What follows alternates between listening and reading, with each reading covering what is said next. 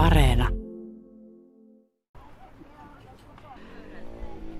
Erilaiset pop-up-ravintolat ja kahvilat ovat tulleet jo arkipäiväksi ja varsinkin kesään ne kuuluvat.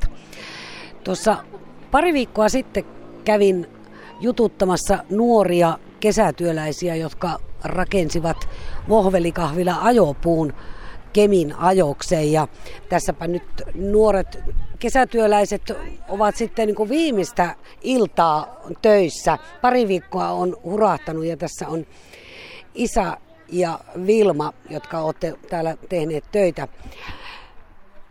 Mitenkäs, minkälainen kaksiviikkoinen teillä on ollut? Kertooko Isa ensiksi?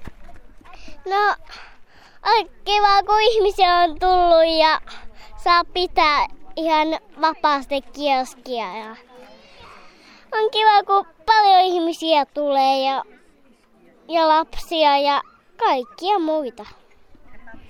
Te olette järjestänyt täällä vähän ohjelmaakin vissiin, Vilma. Öö, joo, meillä on ollut esim. Saagan kanssa me pidettiin semmoista muovelmassa kerhoa, tehtiin hienoja koruja ja hahmoja, mitäs, mitä me nyt tehtiinkään. Ja sitten meillä on ollut yhteislaulua ja sitten meillä oli niitä pihapelejä. Että on, on ollut touhua kyllä.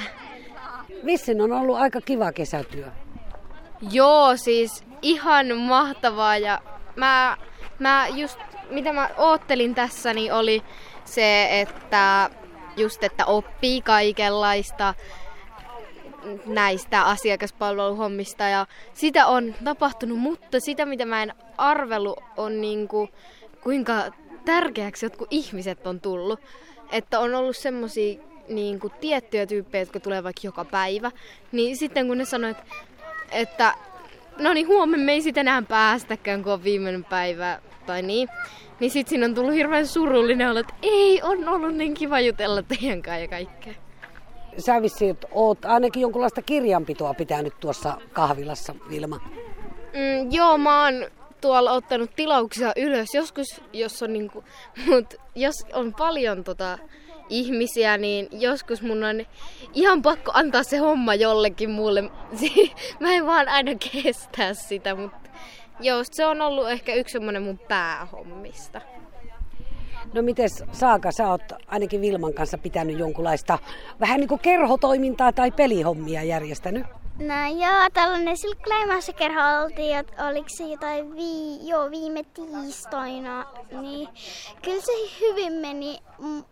Välillä su, vähän surettaa ja vähän oli niinku jes, että viimeinen päivä tai silleen, että nää viimeinen päivä.